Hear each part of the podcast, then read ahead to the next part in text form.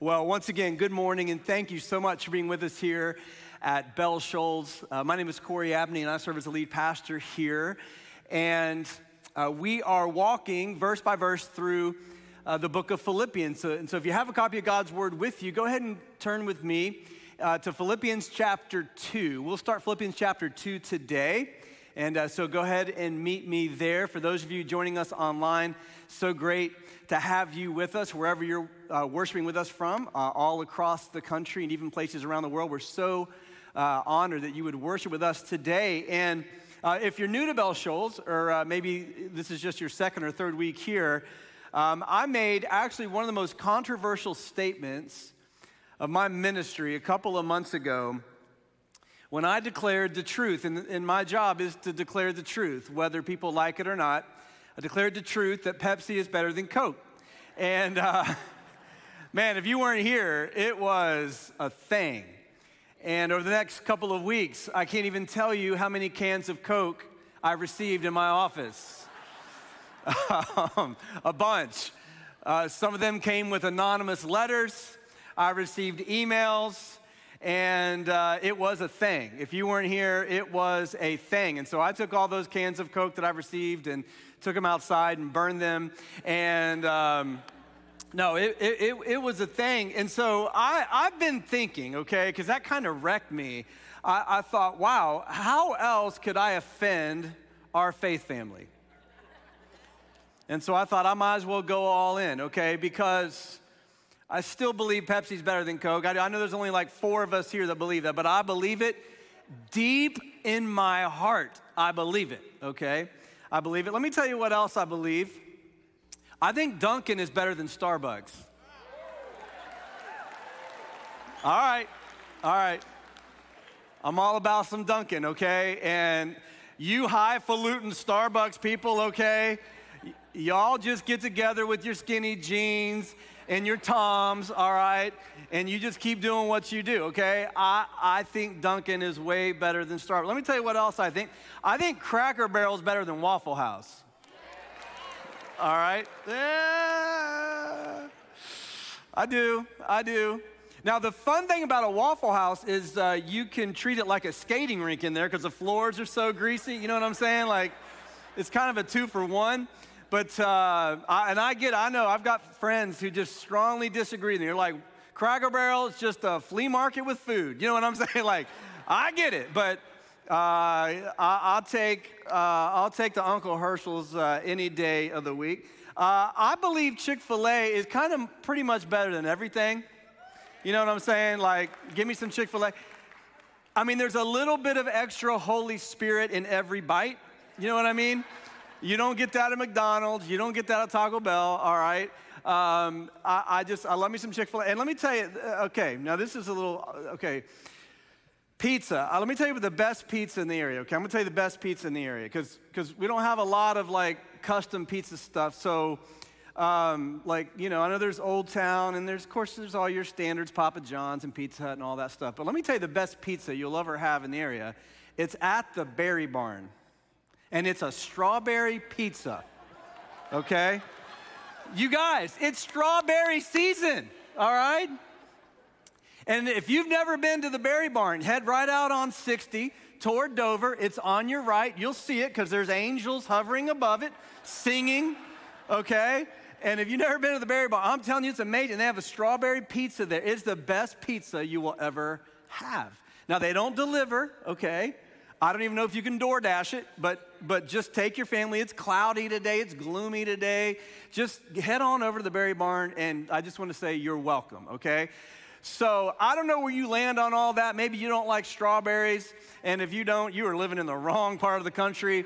Um, maybe you're a Waffle House person, Starbucks person, and um, you know, again, if you're new to Bell Shoals, maybe you're like, okay, how in the world could all of these people, you know, at all of our campuses come together every single week, meet, sing, like rally together, go on mission together, serve together. Like, how, how could all these people, all these backgrounds, all these preferences, right, all these opinions, all of these, uh, you know, unique dynamics in our lives and how we live and where we live and all that, how could we all like do this every single week when there are such strong opinions? and frankly, so many wrong opinions. well, here's, here's, in my opinion, one of the most beautiful things about the church, okay, about the body of Christ. It's that we understand that while we may disagree on secondary matters, we agree on primary matters. You know? And and and I think like the cool thing, one of the one of the neatest things about being a part of the family of God is yeah, you know what? There is going to be disagreement on secondary things. There just is.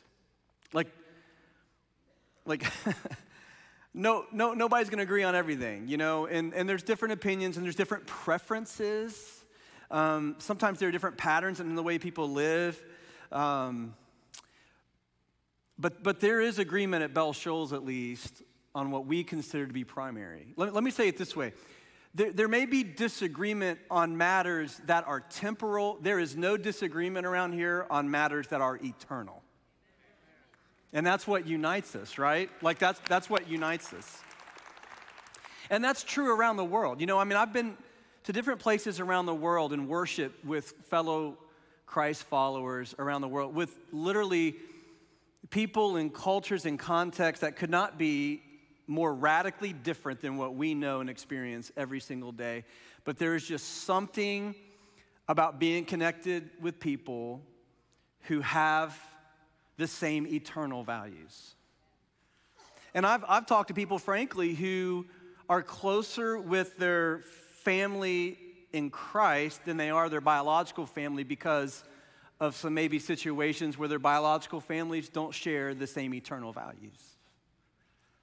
And, and so, in a very real way, what we do and what we are a part of here is special and it's unique. And every single week we gather for worship, and every single mission trip that, that we go on, and um, every, single effort that we support financially with our giving and our generosity, and you know, everything that we're a part of here in our local community, it, it really is a way of bringing glory to Jesus because we don't say this, right? We don't put this on a t-shirt, but it's true.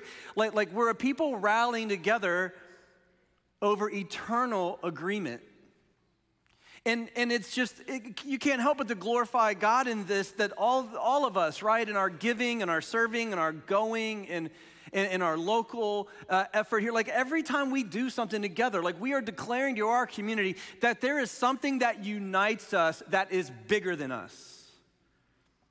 And it's bigger than coffee and pizza and sandwiches. And it's, it's bigger than just our preferences and what we like. Like we all sacrifice from time to time our own preferences and the way we would do things and structure things because we believe with all of our hearts that Jesus is Lord and that by His grace and mercy, He's brought us into a relationship with Himself. And therefore, we are a people who are committed to honoring Him and glorifying Him and serving Him with all of our lives because we believe that one day we will spend eternity with Him.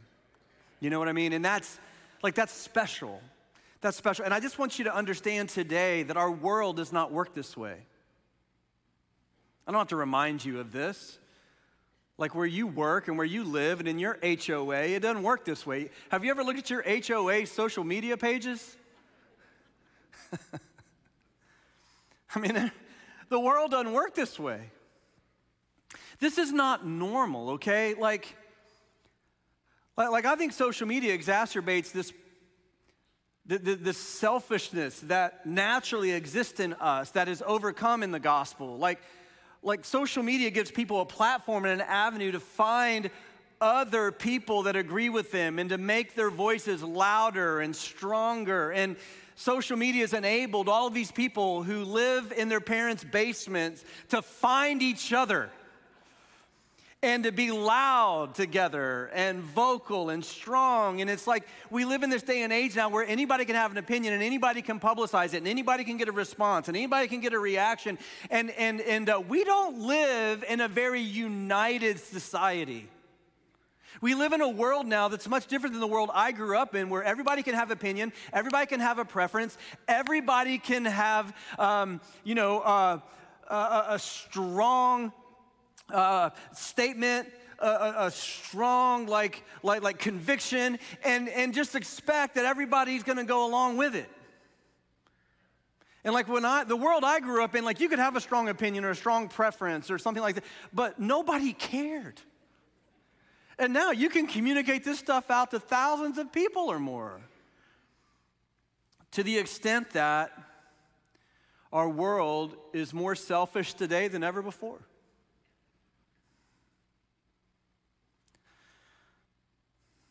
Like, we are more at the center of our lives in the, in the world in which we live today than at any point in human history. Okay, let me give you an example of what I'm talking about. When I was, when I was growing up, okay, and I, this is not get off my lawn, I'm just trying to point out some, some disturbing trends in our society. I'm just saying, when I say when I'm growing up, what I mean is, okay, I just, I'm saying in a short span of human history, not 200 years ago, 20 years ago, if I were to take a Kodak disposable camera, which some of you don't even know what that is, and I were to turn it around and take pictures of myself holding my Dunkin', take it to Walgreens, get the prints, put them in a frame, and put it on my desk, people would have described me as being a narcissist. But today, if instead of printing off that picture and putting it on my desk, I post it to the thousands upon thousands of people that follow me on social media, I would be called an influencer. And what our society is enabling and even encouraging is a form of narcissism whereby we are at the center of our lives. And we bought into the lie that other people care what we are eating and drinking. You know what I mean? I mean, I could get some likes. And people are nice, like, oh, that's cool, they like it. And then secretly they're like, this weirdo keeps posting Dunkin' pictures. You know what I mean? And um, here's a newsflash for you social media is not real. I think literally I may know 2% of the people that are connected with me on social media. The rest of it is a farce. And there are people today building platforms and profiles. I'm not against social media, by the way. I, understand it can be a meaningful way to connect, but I just, I also understand the danger of it for, I'm talking a lot of people where it's more than just a way to connect with people that you actually know and care about. It's, it's a way now of building a community and to receive some attention and to express your opinions and all that in a way that's not real. Because when you become an influencer, you're influencing people that you don't know and that don't know you. It's not real, right? And, and I just feel like we've, we've, we've cultivated, and we're cultivating a society where we, to the largest extent in human history, are at the center of our own lives. And this can impact what you and I know as the church, as the family of God, as followers of Jesus, to the extent that when we walk into various rooms together, we can carry into those rooms the same type of narcissism, or excuse me, influencing that we see in the, in the culture. So that our opinions, our preferences, our desires, right? Like that's what should matter most. And you say, I don't know if we'd ever see that in the church. Well, um, well, we saw it in the church with this little thing called COVID. And I'm not talking about our church, I'm talking about the church. I'm, and I know you saw it in your business, and I know you saw it um, in, in, in your community. I know, man, COVID, people lost their minds in COVID. People were nasty, ugly, divisive.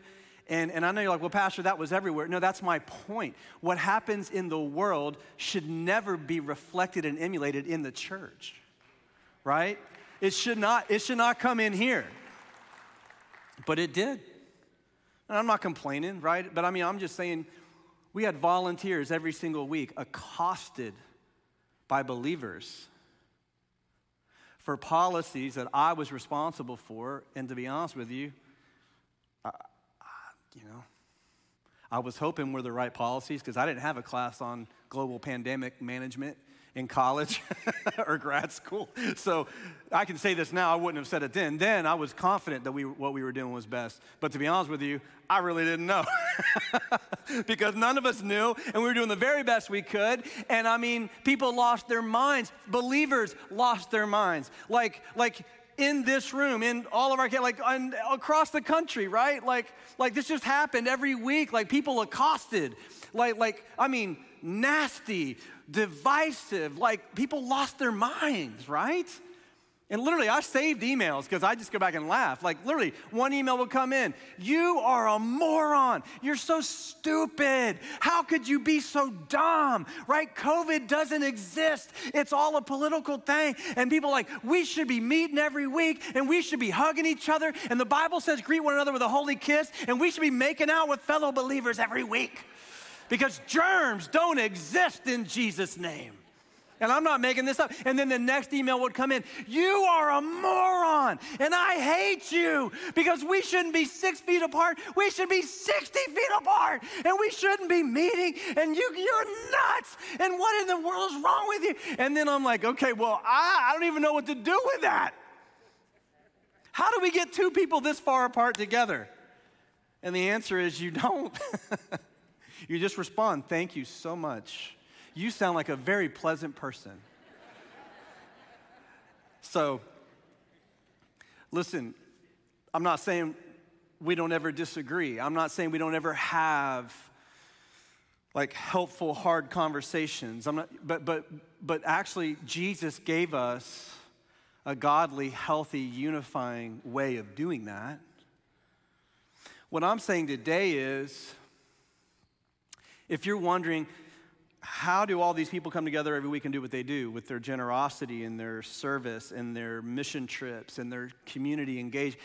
And how does this happen, right, with all these different opinions and preferences? How do we do this? Man, it's, um, it's because we elevate the eternal over the temporal. But I, I think the past couple years, and I think if you look at just our culture and the inward focus that so many people now have, my, my point with the COVID thing is just this takes intentionality. We just have to constantly be drifting intentionally toward unity, toward valuing eternal priorities over temporal ones, toward forgiveness, toward grace, toward kind. Like we have to intentionally go that direction because we don't naturally go that direction. Let, let me show you something Paul said when he wrote to Timothy toward the end of his life. I just, man, to me, this is sobering. Here's what Paul said. Okay, this isn't in Philippians, I'll get there, but let, let me just show you this. He said, Know this hard times will come in the last days. By the way, we're in the last days. And then would you just look at what Paul says here? For people will be lovers of self, lovers of money, boastful, proud, demeaning, disobedient to parents, ungrateful, unholy. Can I just let that sink in for a moment? Paul said, People will be lovers of self in the last days. That feels a little bit like the day and time in which we live, does it not? So, here's what's so cool about Philippians, okay? Paul brings some encouragement of how we navigate this the temptation that all of us have to love ourselves more than others, the you know, temptation we have even as believers at times to elevate the secondary over the primary, to elevate the temporal over the eternal. And, and I think this has implications for not just our faith family, but, but our households. Because you, do you want to know a surefire way to live in misery Live for yourself. Do you want to know how to tank your marriage? Live for yourself. You want to know how to be a horrible parent and raise children who are dysfunctional? Live for yourself. And our society is like, no, no, no. Live for yourself. Post for yourself. Like, buy for yourself, spend for yourself. Like, like it's all about you and what, what you think and what feeds your insecurity and, and, and accumulating a community, even if it's not even a real community, who affirm your opinions and preferences. And no, no, no, that's what it and and and and, and I just want you to understand this is why we have so many people today who are so miserable. Because when you live for yourself and you, you marriage for yourself and you parent for yourself and you work for yourself, what you soon discover is that you're never gonna be happy. And I believe with all of my heart, like if you want to experience God's best, not just in our faith family, but in your family, in your work, right, with your marriage, and your children, then here's what this means, okay? Like, like then you've got to learn to live for others. You've got to learn, right, to navigate people who have different opinions and different preferences and a different way of doing things. And you've got to learn to navigate life and people in such a way that you elevate the eternal over the temporal and you live for them and not for yourself. And, and you see yourself as a conduit of blessing, not a means to an end of yourself, right? Because, because if you're always focused on yourself, you, you can't live for others and that creates division. So, so here's what Paul's doing in Philippians 2, right? Like he's writing to these people who love him, care for him, are concerned for him. And as, and as, as we've seen in, this, in the opening chapter, like, like he's giving a personal update on how he's doing. He just wants to reassure them, I'm doing okay. Like, yeah, I'm in prison, but I'm okay. And God's used what's happened to me as a means of advancing the gospel. And we talked about these, these, these brush strokes on the canvas of Paul's life, some of which did not look very good, and you wouldn't understand them in the small sections in which they were painted on the canvas of his life. But when you zoom out, you see that God's painting a beautiful picture with him. And, and, so we've talked through all of that. And now in Philippians 2, we're going to take a turn where Paul, in essence, is now responding to what Epaphroditus, this man who traveled to see him, has communicated to him about what's happening in Philippi. And here's one of the things that's happening in Philippi they've got some people in the church who can't get along. Now, buckle up because in a couple weeks, Paul's going to call them out by name. And so I felt like it'd be good for me to do that. So I'm putting a list together and I'm gonna no. but uh, listen, we're gonna see this in a couple. We're like Paul, this is serious. And one, like the church is going great, and we've already seen how much he loves them, and they love it. It's been very positive, and this is positive today. But Paul's gonna lovingly address kind of one of the issues he's learned about that some of these people are having a hard time getting along. And there's some division there. And so he's going to write to them. Uh, we'll see it here. Now, and in essence, he's just going to talk to them about hey, here's, here's what would mean the most to me. You're concerned about me? I'm fine. Chained to a member of the Praetorian Guard, but God's using it. Sitting here under house arrest, God's using it. Been beaten and shipwrecked, God's using it. I'm okay. If you really want to know what would encourage me, let me, let me break it down for you like this. So let me look, look in verse 1, Philippians 2 here. Look, look, here's what he says. He says, adopt the same attitude as that of Christ Jesus, who, oh, sorry, I skipped. We're not there yet. If then, let's go back to verse one. I got a little excited. All right. Let's go back to verse 1. So he says, If then there is any encouragement in Christ, if any consolation of love, if any fellowship with the Spirit, if any affection and mercy, you ready for this? This is the only imperative in this entire section. This is the main point. Make my joy complete you want to know what you can do for me? You want to know how to make my joy complete? Here it is by thinking the same way, having the same love, united in spirit, intent on one purpose. Do nothing out of selfish ambition or conceit, but in humility consider others as more important than yourselves, and everyone should look not to his own interest, but rather to the interest of others. That's a great word. If you're taking notes, let me give you a key takeaway. Okay, this is the main thing we're seeing today, all right? This is what we need to walk out of here pondering this week. Listen, the only way to achieve harmony is to live in humility. Yeah, that's true of the church. Isn't that true of your marriage too? You want harmony in your marriage? Let me tell you how you got to get there. You better walk in humility. You better consider your spouse as more important than yourself. You better um, do nothing out of selfish ambition or conceit. The only way to harmony is to live in humility. You don't get harmony, unity, peace any other way. You don't get it any other way. That, that's why, can I take you to Proverbs 17? That's why in your home, this is true, Proverbs 17. Long before the Apostle Paul wrote these words in Philippians 2, let me show you what Solomon said. Proverbs 17, he says, Better a dry crust with peace than a house full of feasting with strife. Isn't this what you want in your household? Right? A society says if you'll just have a bigger house and a nicer car and, and better vacations and more expendable income, you'll be happy. That's a lie. That's no guarantee of happiness. Like, that's gonna make some things easier. It's no guarantee of making things better. And I think if we're all honest, what we would cherish in our marriages and in our families more than anything else is unity, is peace, is harmony, where we love each other and we encourage each other. I mean, to walk into a home every single day where, where you and your spouse are engaged and connected and your kids love you and they love each other and there's no fighting and there's no selfishness, right? I mean, how great is that? Can you put a price tag on that? That?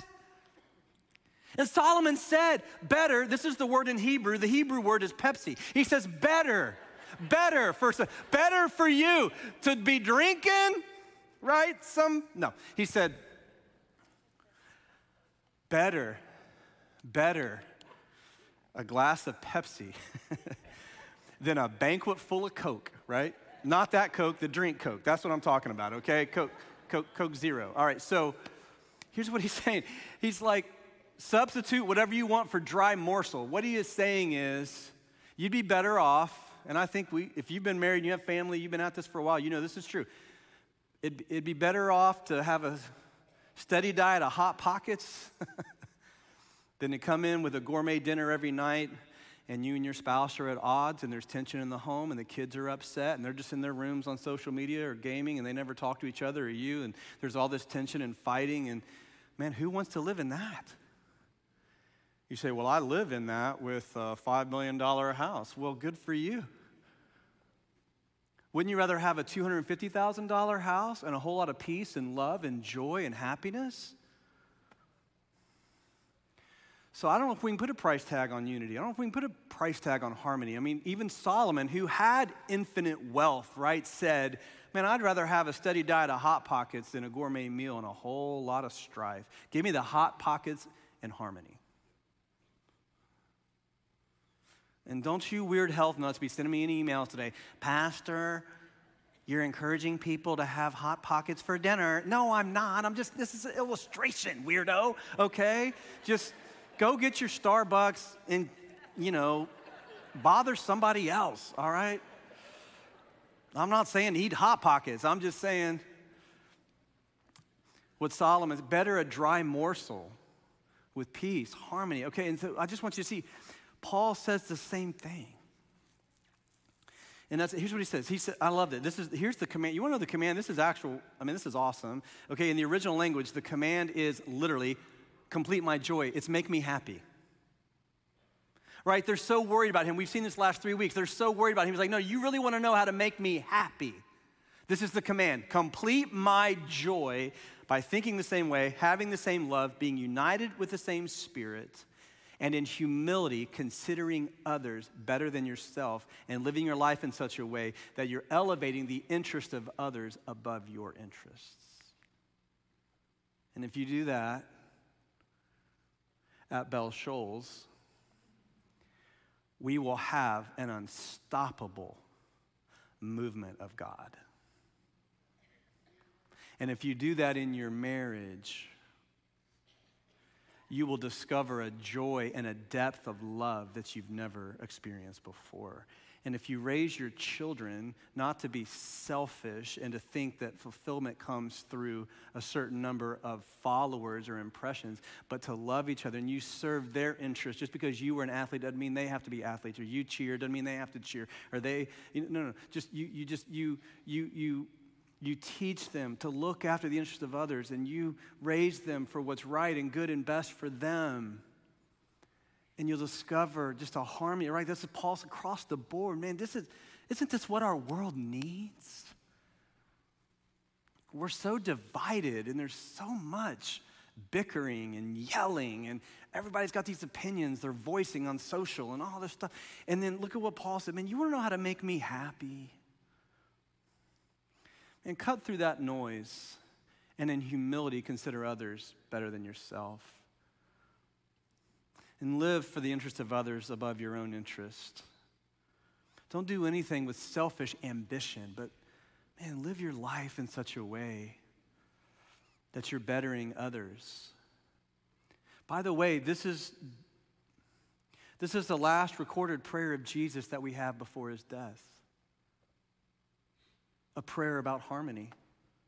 If you're new to the Bible, let me show it to you. John 17. If you're not new to the Bible, let me remind you of this. Like, this is what's on the heart of Jesus before he goes to the cross. He says, Father, I pray not only for these, like who are with me right here, but I pray for those who will believe in me through their word. Father, I pray for all of my brothers and sisters, like those now with me and those who are yet to be members of our family, but I'm praying for all those who are going to respond to the gospel, right? May they be one as you, Father, are in me and I'm in you. May they also be in us so that the world may believe you sent me. I have given them the glory you have given me so that they may be one as we are one. I am in them and you are in me, so that they may be completely one, and that the world may know that you have sent me and have loved them as you have loved me. In other words, Jesus says, here's how the church is going to impact the world with a united witness. The world's going to see wait a minute, there's a group of people and they're very, very different, different backgrounds, different preferences, like different secondary pursuits, but yet they all seem to come together and they give and they serve and they go and they make a difference here. And man, all these different people come together and boom, like they're making a difference. And the world can't help but to see, you know what, there is a way to live your life in such a way that there is meaning, purpose, and happiness. And it's not living for you. There is a way to, there is a way to have a marriage that's joyful and loving and fulfilling. There is a way to have a family that's like, wow, like blessed and enjoyable and fulfilling. And Jesus is like, okay, Father, this is it. Like just oneness, harmony. How does it happen? You got to live in humility. And then Paul kind of gives us the ultimate trump card. If you're new to church, Jesus, nine times out of 10, is the right answer to every question. All right? And so here's, here's the question man, how do we get to a place where we live in this humility? The answer is Jesus. And let me show you one of the most amazing little sections in all the Bible, beginning in verse 5. But I want you to understand as I'm reading this, listen to me. The, the theology contained in here about Jesus, okay, is only illustrative of the main point, which is harmony. Are you with me? What Paul's going to show us here is how do we get to a place of harmony? Well, you have to live in humility. There's no other way. You can't live for yourself and live for others. When, when you live for yourself and you're not living for others, that creates division. Paul's like, no, no, no, you want to make me happy? This, this is how you do it. You want to make me happy? You want to complete my joy? Man, man, live for others, right? Get rid of your selfish ambition and consider others better than yourself. And here's how you cultivate that humility. Like, boom, right here, Jesus. So he says, adopt the same attitude as that of Christ Jesus. Follow the example of your Savior. Who? Existing in the form of God, did not consider equality with God as something to be exploited or taken advantage of. In other words, Jesus wasn't like just gonna, just, you know, no, no, I'm the Son of God. I'm the creator and sustainer of the world. That's who I am, and that's who I'm gonna be, like it or not. No. Instead, look at verse 7, okay? One of the most misunderstood verses in all the Bible. Instead, he emptied himself by assuming the form of a servant, taking on the likeness of humanity. Now, let me just pause there. This is important. That, that, that word translated to empty in the original language is kenosis. This is what we talk about in terms of the kenosis passage. A lot of misunderstanding here. A lot of people say, look there, the Bible says Jesus emptied himself of deity. That way, he was a normal human being. He was not fully God. That is absolutely not right. Jesus is fully God. Fully God, 100% God. And this word is not saying that Jesus was less God. We have the appropriate understanding right here in the verse. Paul says he emptied himself by assuming the form of a servant. Listen to me very, very carefully. The emptying is not a diminishing of deity, it's an adding of humanity. It's not a subtraction, it's an addition.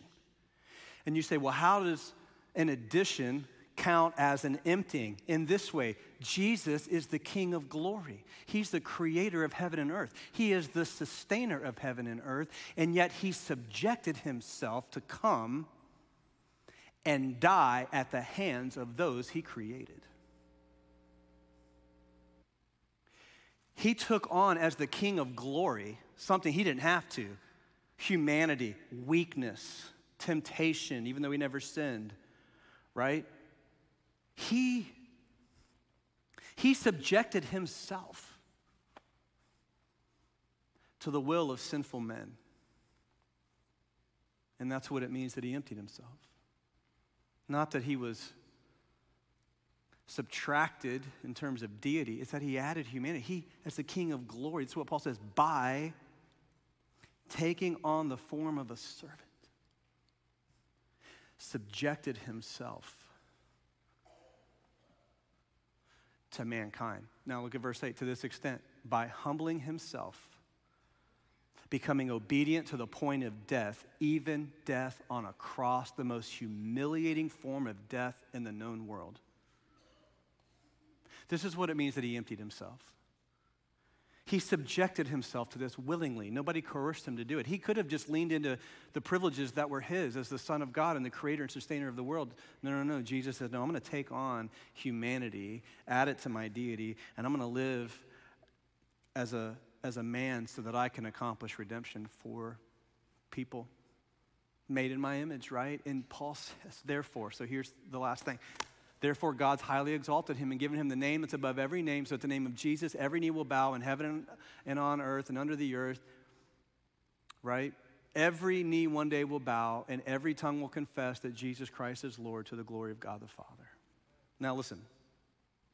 You say, How do I get to a place in this fellowship, in my marriage, in my family, where I'm moving toward harmony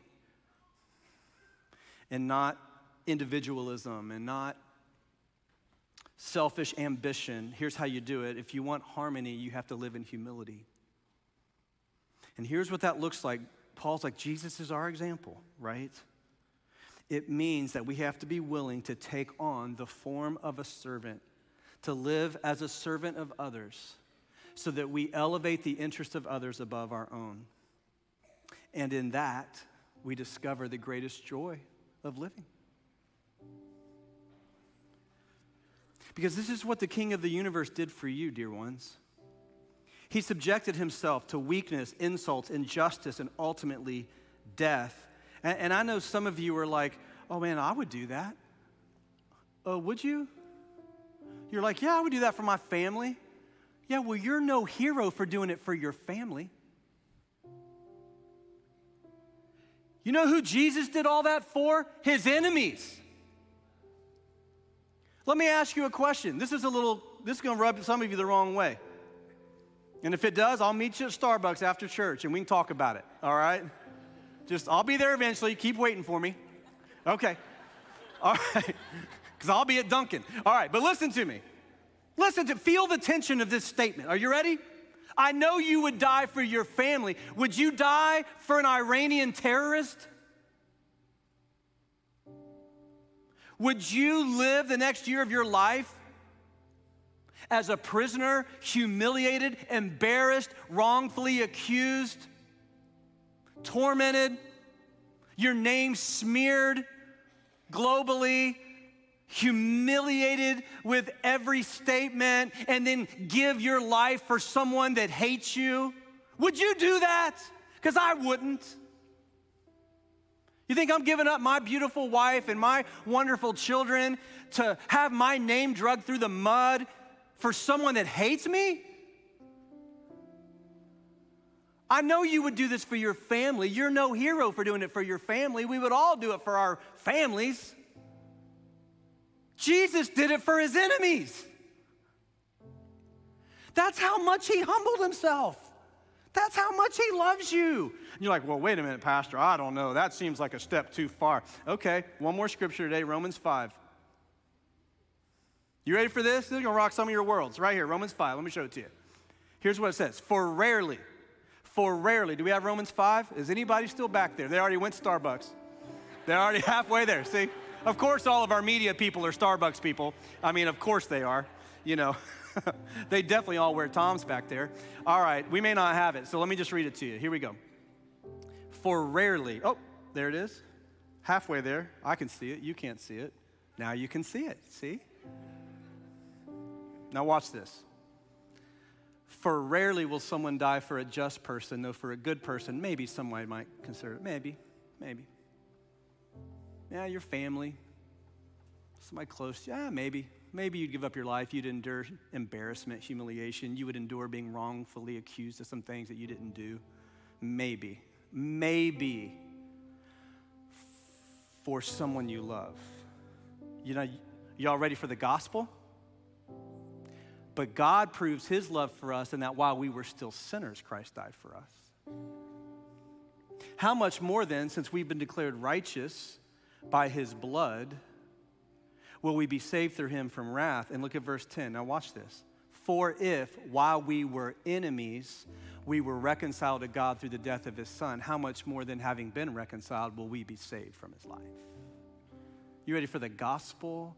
The gospel is not Jesus came and died for you as a friend, he came and died for you as an enemy.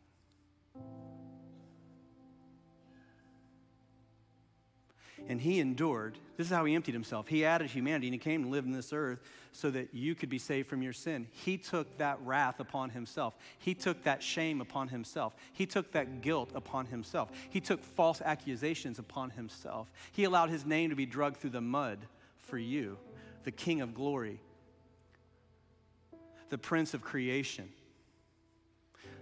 the sovereign maker of heaven and earth. He did it for you because he did not live with selfish ambition. He did not live for himself. No, he considered others' needs before his own, and he laid down his life for those who desperately needed him. That's the gospel. And so, if you want to live a life of harmony, it starts with humility, and you see the demonstration of this humility in Jesus and how he lived his life, how he gave up his life for us, how he emptied himself for us, not by diminishing his deity, but by adding humanity and subjecting himself to horrific persecution and death. But here's the hope that we have, dear ones, all right? Jesus, although he died, did not stay in that state. No, he rose from the dead.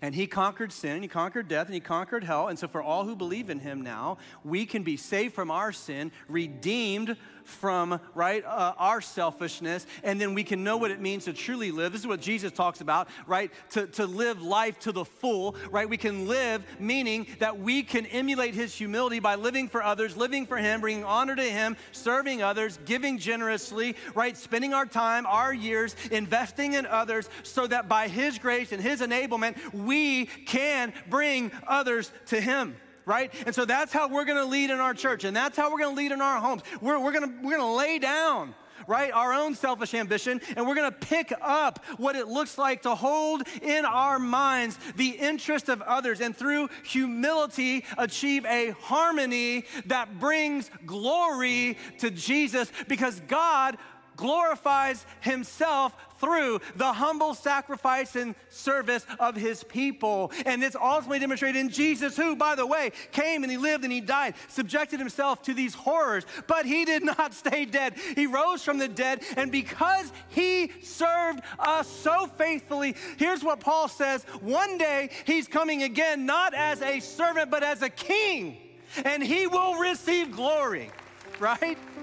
He will receive glory because God glorifies the humble.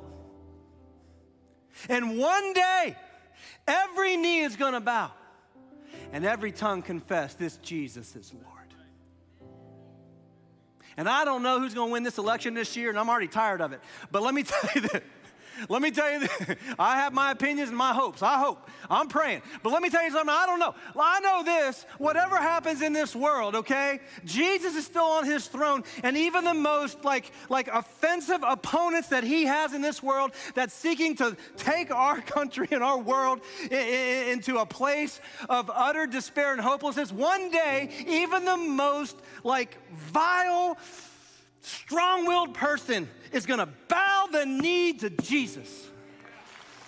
And they're going to say, He is Lord. And we're going to be all right. We're going to be all right. And so, how then should we live? I'll tell you how we're going to live. We're going to live for Him. And we're going to keep serving each other, loving each other, and encouraging each other. That's what the author of Hebrews says, all the more as you see the day drawing near. Because we need each other, Bell Shoals. We need each other. Weirdness and all. Those of you who are a little weird, we need you. We welcome you here. All right?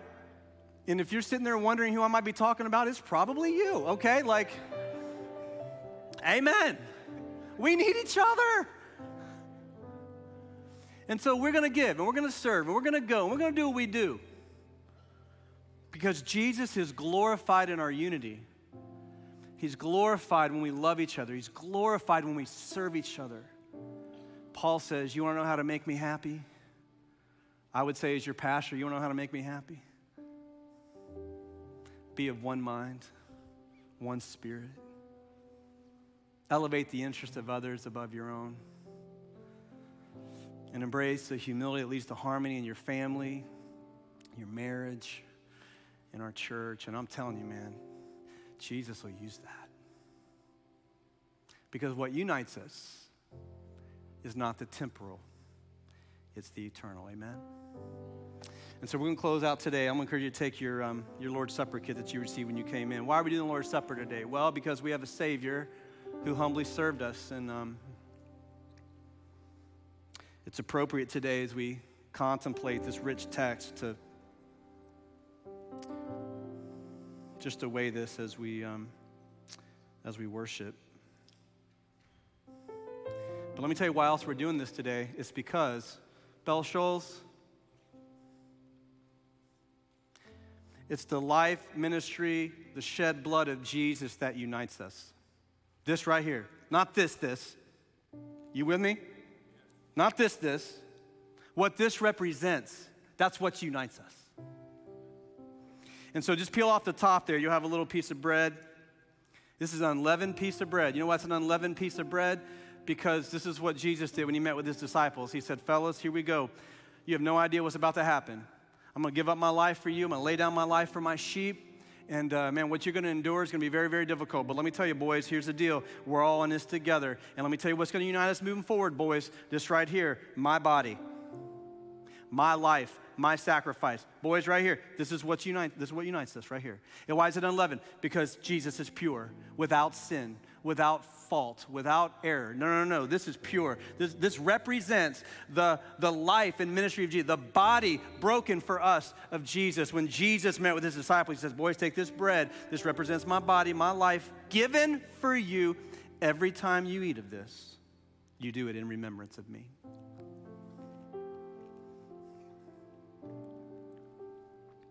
And then take the cup, and hopefully it opens pretty easily there for you. Jesus then passed a cup. He said, All right, now you're going to take this drink. It's made from grapes, it's uh, the fruit of the vine. You can only make this drink by crushing grapes. And Jesus was communicating that, hey, in the same way that those grapes are crushed to provide this drink for you, my, my body is going to be crushed so that I can give salvation to you. This is what unites us. This is what brings us together. This is why we do what we do. Jesus said, I'm giving my life for you. This new cup is the covenant of my blood. Do this as often as you drink it in remembrance of me. For as often as you eat this bread and you drink this cup, you proclaim the Lord's death until he comes. And let me ask you to stand with me now and. Um, I'd like to pray. We'll close out our service here. I'll pray for us and be dismissed, and we'll go out into the world united, encouraged, and, uh, and ready to honor King Jesus. So let's pray together. So, Father, we just thank you for these moments that are ours to share together, to share in uh, this supper together. God, we know that this very special moment is one that you modeled for us through Jesus that we should regularly partake of this bread and drink of this cup to remind ourselves about what is most important in life, what unites us, and Father, what, uh, what saves us. The sacrificial ministry of Jesus, his death, burial, and resurrection. That's the only way we have hope today. So I just pray that in the days to come, God, no matter what happens in this crazy world we live in, that you'll find us faithful to love one another, to encourage each other, God, to serve each other and to serve others in need. God, to continue to partner together to get the gospel to our community here in West Central Florida and to support our missionaries all around the world. God, we just pray that um, from now until you call us home or Jesus comes back, that you'll find us faithful, God, elevating always the eternal over the temporal, because we are so excited about spending eternity with you. We thank you for that hope that is ours today. In Jesus' name, amen.